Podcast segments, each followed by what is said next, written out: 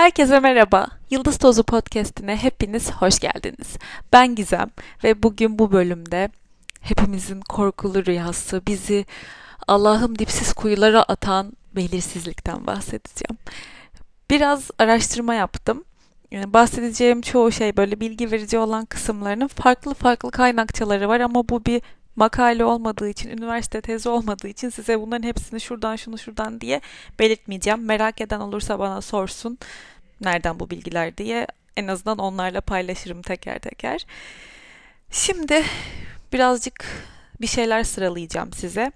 Bir bakalım nasıl hissediyorsunuz bu durumları düşündüğünüzde. Üniversite sınavına girmişsiniz, sonuçları bekliyorsunuz. Sonuçlar gelmiş, nereye yerleştirileceğinizi bekliyorsunuz. Birinden bir şey için fiyat istediniz, fiyat teklifi bekliyorsunuz. Kan tahlili yaptırdınız ya da bir şikayetiniz vardı. O şikayet için yapılan tahlilin sonucunu bekliyorsunuz. Bir işe başvurdunuz, yanıt bekliyorsunuz. Bu ne, yani ne olacağı belli değil durumları size nasıl hissettiriyor? Ya bilmiyorum şey yaptık da işte ne olacağı belli değil dediğiniz durumlar nasıl hissettiriyor? Sıkıcı böyle insanı tüketici, yıpratıcı, endişelendirici bir tarafı var değil mi? Yoğun bir şekilde bu duyguları hissettiriyor bize. Bu çok doğal. Bu belirsizliği azaltma ihtiyacının insanın temel bir motivasyonu olduğunu söylüyorlar. İşte bu konuda araştırma yapan psikologlar bir yüksek lisans tezi okudum birinin. İşte eskiden beri filozofların bile bundan bu belirsizliği yönetme ve belirsizliği azaltma ihtiyacı. Yani bu bizim hepimizde var. Sadece sen aa ben çok kontrolü çok seviyorum. Hiç belirsizlikten hoşlanmam diyorsan eğer yani yalnız değilsin. Ya da bu konuda stres yaşıyorsan eğer sen tek başına değilsin. Bu bizim insani bir yönümüz aslında. Ama ne olduğu zaman sorun oluyor, ne olduğu zaman bu tehlikeli hale geliyor. Şimdi belirsizlikten biz çok dara düştüğümüzde beynimizin tüm kontrolü limbik sisteme devroluyor. Limbik sistem de bunları araştırmalardan söylüyorum. E, bizim duygusal kısmımız. Ben birazcık kendi cümlelerime çevirdim sadece. Lütfen linç yemeyeyim bilgi veren kısımlarda öyle mi denir ona falan diye bana kızmayın. Limbik sistem bizim duygusal kısmımız güdülerimizin ve duyularımızın merkezi. Şöyle yani e, yeme içme isteğimiz, heyecanlanmalarımız, bağımlılıklarımız, libidomuz hep bu merkeze bağlı. Bir de korteks var. E, korteks de bizim rasyonel kısmımız yani akıl kısmımız, mantıklı düşünme kısmımız. Mesela örneğin içgüdümüz of şu üç hamburgeri yesem arka arkaya diyor. Korteks de diyor ki ama şimdi buna gerek var mı? Hani sağlığın için iyi değil bu. Miden zaten küçük sonra o sana ağır gelecek. Bu faydalı değil falan diyor. O ikisinin arasındaki fark bu. Ve biz bu belirsizlik sürecinden geçerken e, limbik sistemin devreye girmesi şu demek. Düşünmeden refleks olarak oluşan bir korkuyla ortadaki duruma tepki gösteriyoruz biz. Bu binlerce sene önce tabii ki çok işe yarayan bir şeymiş. Çünkü mağara insanları mesela hayatta kalabilmek için tehlikelerin üzerinden gelmeleri lazım. Tehlikelerin üstesinden gelmeleri lazım ve hızlı hızlı bir şekilde bunu yapmaları lazım. Ve yani belirsizlik denilen şey tahmin edilemeyen, kontrol edemeyeceğimiz bir şey olduğu için bu özellikler onu tehlikeli kılıyor. O zamanlarda bizim büyük büyük büyük büyük atalarımızda bu çok faydalıydı. Hala çok faydalı, sağlıklı bir ölçüde e, iletişim kurabilirsek, ilişkilenebilirsek belirsizliklerle hala bizim için faydalı. Sadece biz günümüzde e, hayatta kalabilmenin haricinde hedeflerimizi gerçekleştirebilmek için de belirsizlikleri azaltmak istiyoruz. Ama bu limbik sistemi aşırı endişelenip korku duyup bu belirsizliklere kapılıp limbik sistemi devreye soktuğumuzda maalesef bu azaltma, belirsizlik azaltma ihtiyacını sağlıklı bir şekilde ım, tatmin edemiyoruz, sağlayamıyoruz bunu. O yüzden ben de birazcık araştırdım. Neler yapabiliriz diye bir ım, kendimce bir liste oluşturdum. Şimdi biraz neler yapabilirizden bahsedeceğim size. Öncelikle e, gerçek hayattan ortadaki realiteden kopmamak için beynimizin rasyonel kısmının harekete geçmesi gerekiyor. Limbik sistemin değil. Bunu anladık sanırım. Ee, peki ne olunca e, ne olunca bu gerçek hayattan kopma durumuna geçiyoruz biz? Nasıl bir his geliyor bize? Buna sebep olan duygu ne? Bir onu dinlemek lazım. Onu bir tanımaya çalışmak lazım ki bir kere daha geldiğinde Aa, ben seni tanıyorum şimdi bu, bu, bu olacak sen böyle hissediyorsam şimdi böyle düşünüyorum ama böyle düşünmemem hani sağlıklı düşünmem gerekiyor şu an ama belli ki öyle düşünmüyorum mu fark etmenizi sağlayacak bu. Daha anlaşılır bir şekilde anlatacağım. Korkuyu görmemiz gerekiyor. Korktuğumuzu kabul etmemiz gerekiyor. Bunu bilmemek bende tedirginlik yaratıyor. Çünkü bilmezsem şu olur. Bunu bilmediğim sürece şu olur, şu olur, şu olacak. İşte bunun bir hafta içinde çözülmediği sürece bu belirsizlik bunlar olabilir, bunlar olursa bu olur, bu benim için bu demek ve ben o yüzden bundan korkuyorum. Bir bunu şöyle ne denir? Tek, takkeyi inşallah takkedir. Takkeyi önüne alıp e, bakmak buna fayda sağlayacak bir şey. Bu duyguyu gördüm mü, inceledim mi, neden korkuyorum ve hani ucuca eklediğimde bunun neye varacağını düşünüyorum. Bunu bir çıkartıp gördüğüm zaman zaten içimden onu bir atmış oluyorum. Sonra da onu kabul edebilirsem, evet ben bundan korkuyorum diyebilirsem, o içini açmak, o kabul hissi yerini sen istemesen bile dinginliğe bırakıyor. Ve o dinginliği bir kez elde ettin mi zaten ortadaki bilgiye, bilgi ne yani neyse durum hani belirsizlik yaşadığın durum daha doğru ve mantıklı ve daha realist, daha gerçekçi bir şekilde yaklaşabiliyorsun. Korkudan arındırıp gözündeki korkunun yarattığı perdeyi kaldırdığında belirsizlik bir tık daha belirli hale gelebiliyor o zaman sen daha gerçek görebildiğinde durumu ve beyninin daha ilkel bir kısmının kontrolü ele geçirmeye çalıştığını fark edip bu başta bahsettiğim işte limbik sistemin kontrolde olmaya çalıştığını fark edip bu şu an benim işime yaramayacak. Ben bir adım uzaklaşıp sağlıklı ve daha rasyonel, daha akıllı bir düşünce sistemimi kullanmalıyım. Çünkü bana şu an hem hızlı bir şekilde hem de derinlemesine fayda sağlayacak olan yaklaşım bu ilkel tarafım değil. Bu farkındalığa ulaştığında da belki çok büyük belirsizliklerde yine stres olacaksın. İşte insanız ya hep her bölümde bunu söylüyorum. Hiçbir şeyi geçirmeye çalışmıyoruz biz. Onların içinden geçerken daha iyi, daha mutlu geçir geçirebilmeye, onların içinden daha iyi ve daha mutlu geçebilmeye çalışıyoruz sadece durumların içinden. O yüzden ama hani belki her belirsizlik durumunda derinlemesine titremene gerek kalmayacak bu farkındalığı kazanırsan. Hayır şu an benim ilkel tarafım, beynimin ilkel tarafı korkuyla hareket ediyor. Bir dakika bir durayım. E, bak şimdi benim e, daha akıllı bir şekilde düşünmem lazım. Daha sakin düşünmem lazım. Tamam bu bana fayda sağlayacak demek. Eminim biraz da olsa belirsizlikleri azaltmanıza ya da daha doğru değerlendirmenize fayda sağlayacak, sebep olacak. Peki başka belirsizliği azaltmak için neler yapılabilir? Daha doğrusu belirsizliklerle başa çıkmak için belirsizliği azaltmaya çabalamamız lazım. Bu da bir listemdeki bir madde. Bunun için neler yapılabilir? Çok mantıklı bir şey belirsizlik demek bilmediğim bir şeyler olduğunu, bilmediğim bir şeylerden dolayı genelde belirsizlik olur. Kontrolümde olmayan bir şeyler vardır, bilmediğim bir şeyler vardır. Bir çıkaralım önümüze. Ben neleri biliyorum? Bildiklerimi bir A'dan Z'ye listeleyeyim. Sonra bir inceleyeyim bildiklerimi detaylı. Çünkü üzerine düşür, düşündükçe zincirleme farklı verilere de hem önceki deneyimlerimden besleyerek bunu tecrübelerimden hem de sadece gördüğüm şeye bile e, daha fazla fikir sahibi olmama, daha fazla bildiğim şey olmasını fark etmeme e, yardımcı olabilir. Sonra da belirsizlik yaratan uyaran diye geçiyordu okuduğum metinlerde. Ben de öyle anacağım bunu. Belirsizlik yaratan uyarana ilişkin bilgi toplamakta. Bu konuda bizim için faydalı olabilir. Çünkü diyor ki kişi uyarana ilişkin detaylı veya yüzeysel bilgilerini işleyerek bu uyaranı daha belirli bir hale getirebilmektedir.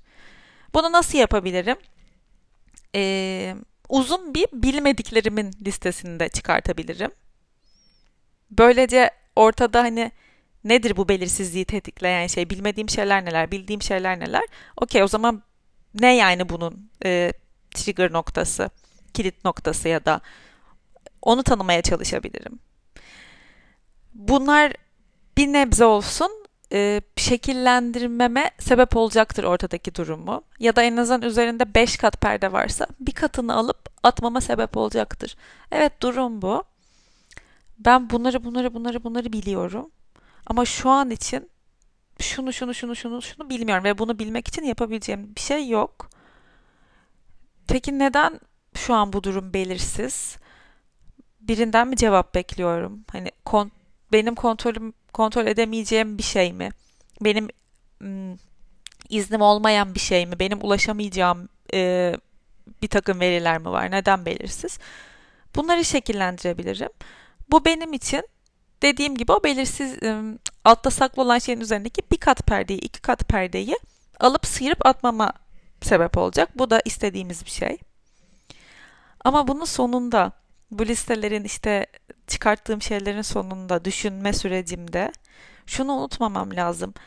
Bilmediklerim, e, bilmiyor oluşum ya da bu belirsizliği kontrol edip bütün perdeleri üzerinden sıyıramıyor oluşum benim kişisel bir başarısızlığım değil. Lütfen ama lütfen bu durumları kişisel alma yanlışına düşmeyin. Ben bunları bunları yaptım ve durum bu. Bakın durum bu.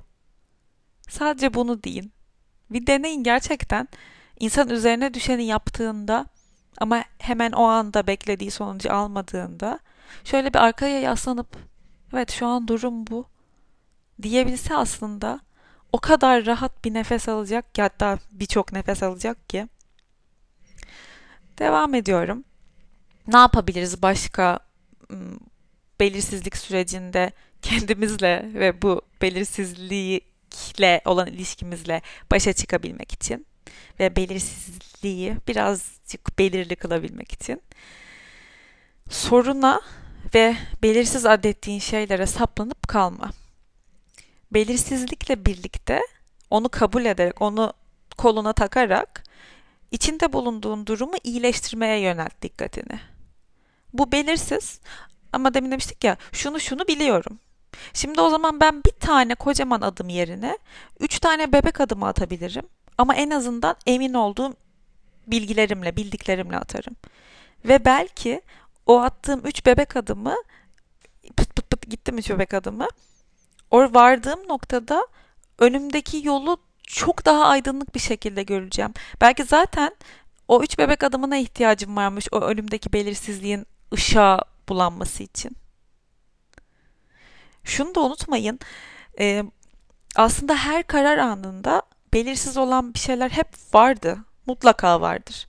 Aslında hani düşünsen ya böyle olursa ihtimali hep vardır. Her an vardır yani. Ama ona yoğunlaşsaydın eğer ilerleyemezsin, ilerleyemezdin.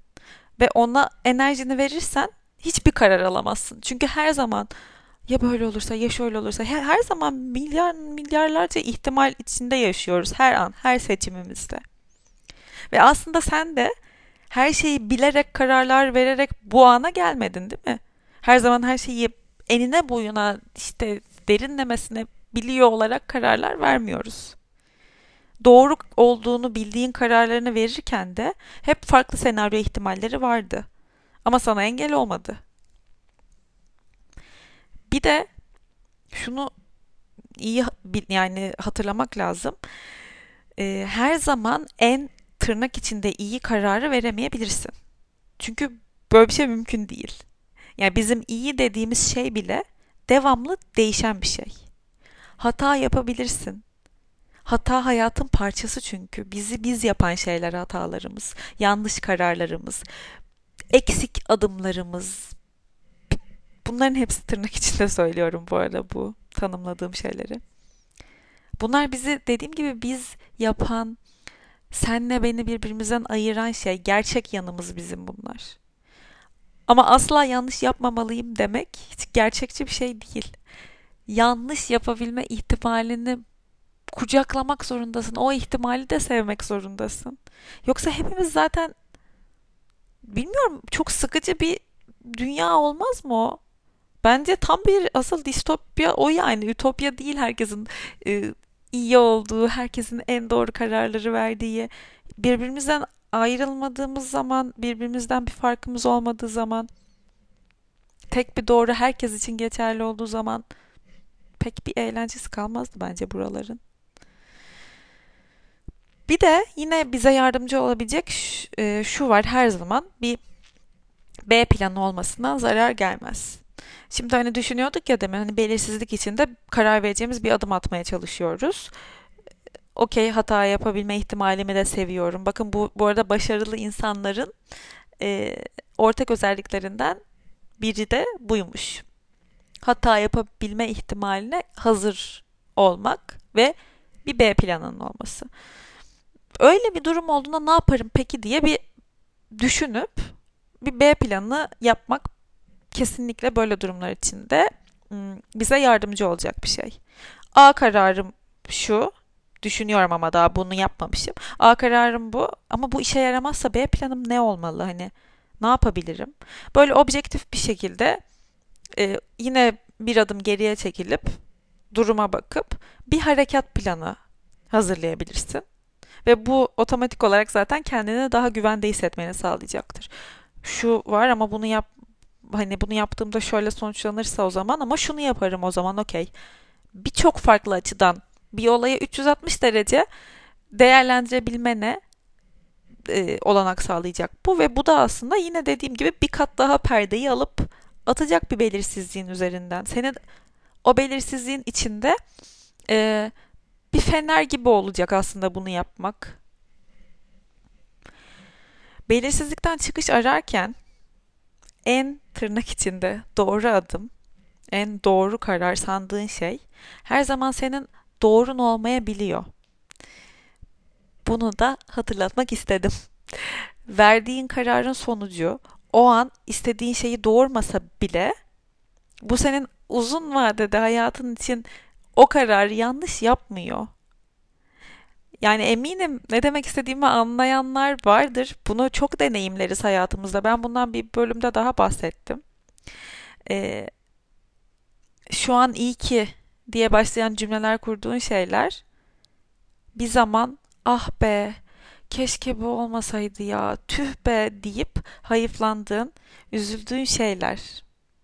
Yani böyle olan şeyler var en azından. İyi kilerinin çoğu bir zamanlar senin üzüldüğün şeylerdi. Olmasını istemediğin bazı durumlar, bazı yaşadığın olaylar, gelişmeler seni şu anki iyikilerine getirdi.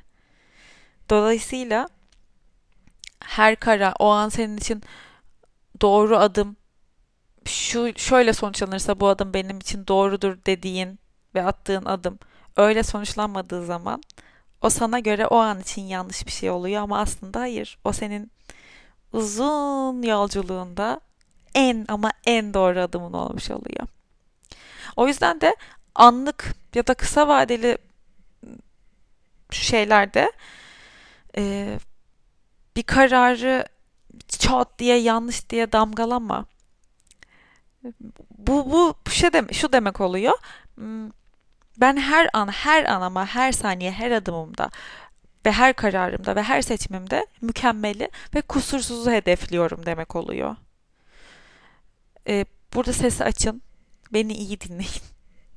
Bu iki cümleme kulak verin. Mükemmel diye bir şey yok. Kusursuz diye bir şey yok. Her şey her an değişiyor. Sen de. Sen de bu değişimin bir parçasısın. Yani böyle bir şey mümkün mü?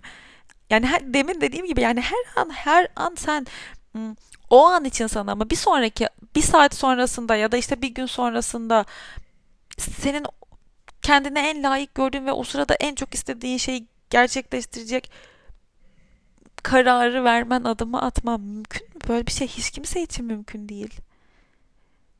Asla değil.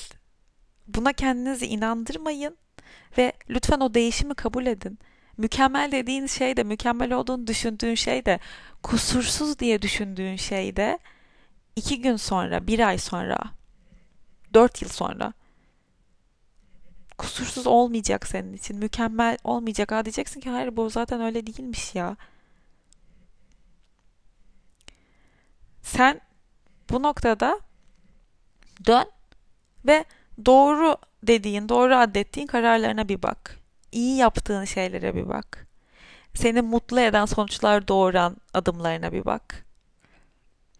Bazen her şey çok buğulu gibiydi. O belirsizlik sis çökmüştü işte. Gözün buğulanmıştı. Önünü görmeden bir adım attın. Ama sonunda iyi ki dedin ve çok istediğin bir yere götürdü o adım seni. Bazen inanılmaz müthiş hazırlıklar yaptın, gardını kuşandın, net bir karar verdin. Ama hayal ettiğin meyveyi vermedi o verdiğin karar. Hepsi olabilir. Çünkü hayat ve zaman lineer bir şekilde ilerlemiyor. Düz bir çizgi değil. Hepsi olabilir. Hepsi her birimiz için ihtimaller dahilinde.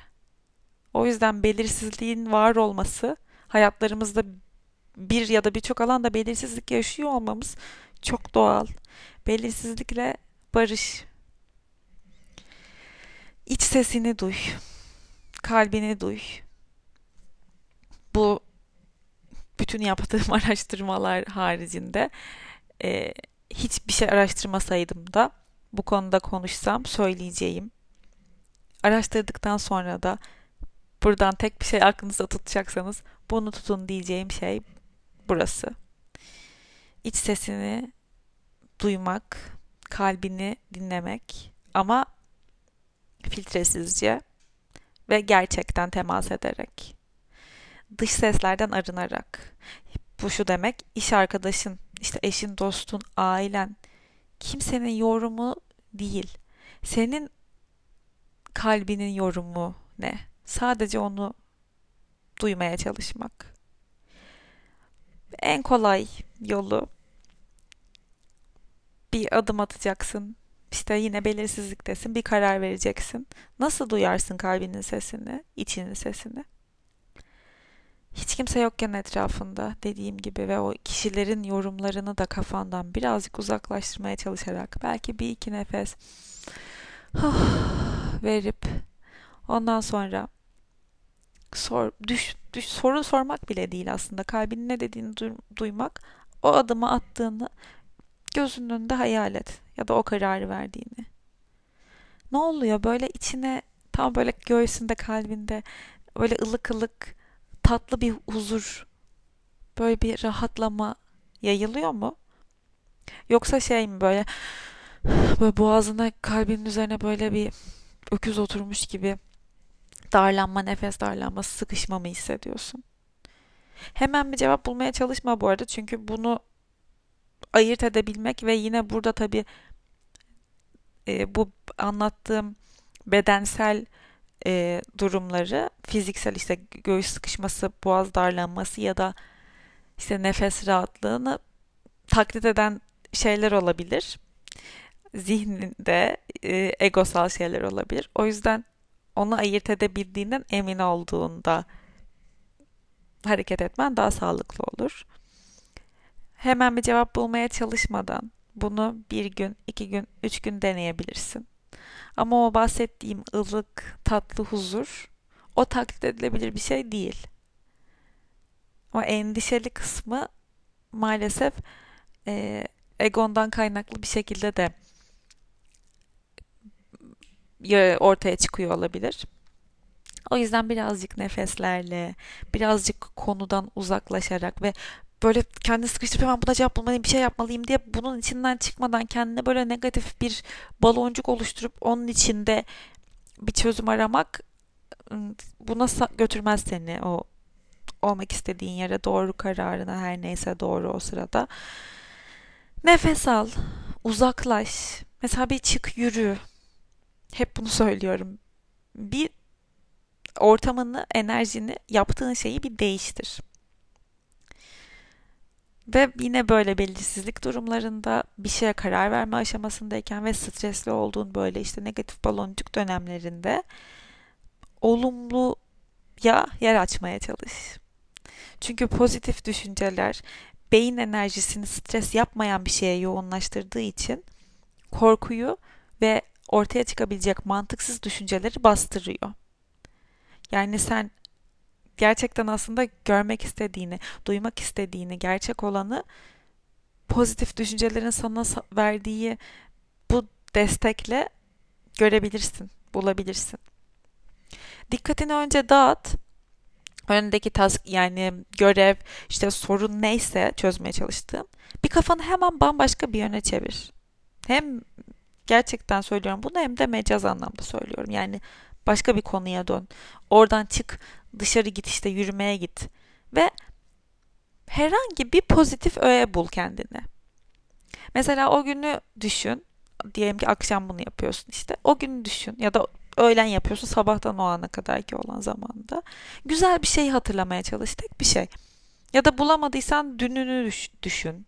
İşte kedini, köpeğini, gördüğün bir çiçeği, denize dalma hissini, böyle neyse güzel şey, güzel bir şey düşündüğünde aklına ne geliyorsa bul ve ne kadar küçük önemli, ay, ne kadar küçük olduğu önemli değil.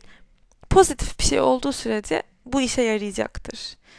Bu demin anlattığım gibi stresten uzak bir şeye yoğunlaştırmış olacağı için zihnini hani ben şu an gözümü kapatıp Audrey'i düşündüğümde, Pötü'yü düşündüğümde, köpeklerimi düşündüğümde e, böyle direkt iç gıdıklayan bir his geliyor. Bu demek oluyor ki o sırada stresten uzak bir şeye enerjim gidiyor, beynimin enerjisi ve korkum ve korkudan doğacak gerçek olmayan düşüncelerim bastırılmış bir şekilde.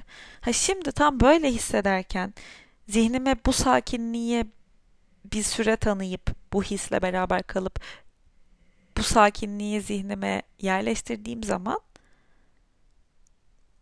5 dakika geçti, 10 dakika geçti ve döndüğümde konuya, çözmeye çalıştığım soruna ya da belirsizliğe o o kadar belirsiz olmayacak ve dikkatim daha doğru değerlendiriyor olacak. Dikkatimi daha doğru bir şekilde doğru noktalara verebiliyor olacağım. Anlatabildim mi ne demek istediğimi? Söyleyeceklerim bu kadar. Umarım faydalı bir bölüm olmuştur. Ben e, araştırırken de bir hani konuşma planı hazırlarken de bunları unutmayayım diye not alırken de çok faydalı olacağını hissettim. Hatta böyle sabahtan beri bu an hani kaydetme anımın gelmesini bekliyorum. Ee, umarım şu an belirsizlik yaşayan birileri bu bölümü dinlemiştir ve dilerim ki tamam bir de bunu deneyeyim ya demiştir. Umarım durum bu deyip arkasından yaslananlar olacaktır bu bölümü dinledikten sonra. Niyetim, dileğim bu. Yorumlarınızı, sorularınızı, fikirlerinizi info.gizemvatandos.com'a mail olarak atabilir ya da beni Instagram'dan takip etmiyorsanız et Gizem Demirel Instagram'ım oradan takip edebilir, mesaj atabilir. Söylemek istediğiniz her şeyi iyi ya da kötü bana iletebilirsiniz. Beni Spotify'dan dinliyorsanız takip etmeyi unutmayın podcast kanalımı. Böylece yeni bölümler geldiğinde haberiniz olur. Beni Apple'ın podcast uygulamasından dinliyorsanız e, yine kanala abone olmayı unutmayın ve de yıldız vermediyseniz lütfen hemen bölümleri aşağı kaydırın kaydırın kaydırın kanala girince orada yıldız verme kısmı çıkıyor. Yıldız yapıp oraya yorum da bırakabilirsiniz. Bu beni çok mutlu eder. Teşekkür ediyorum dinlediğiniz için. Bir sonraki bölümde görüşürüz.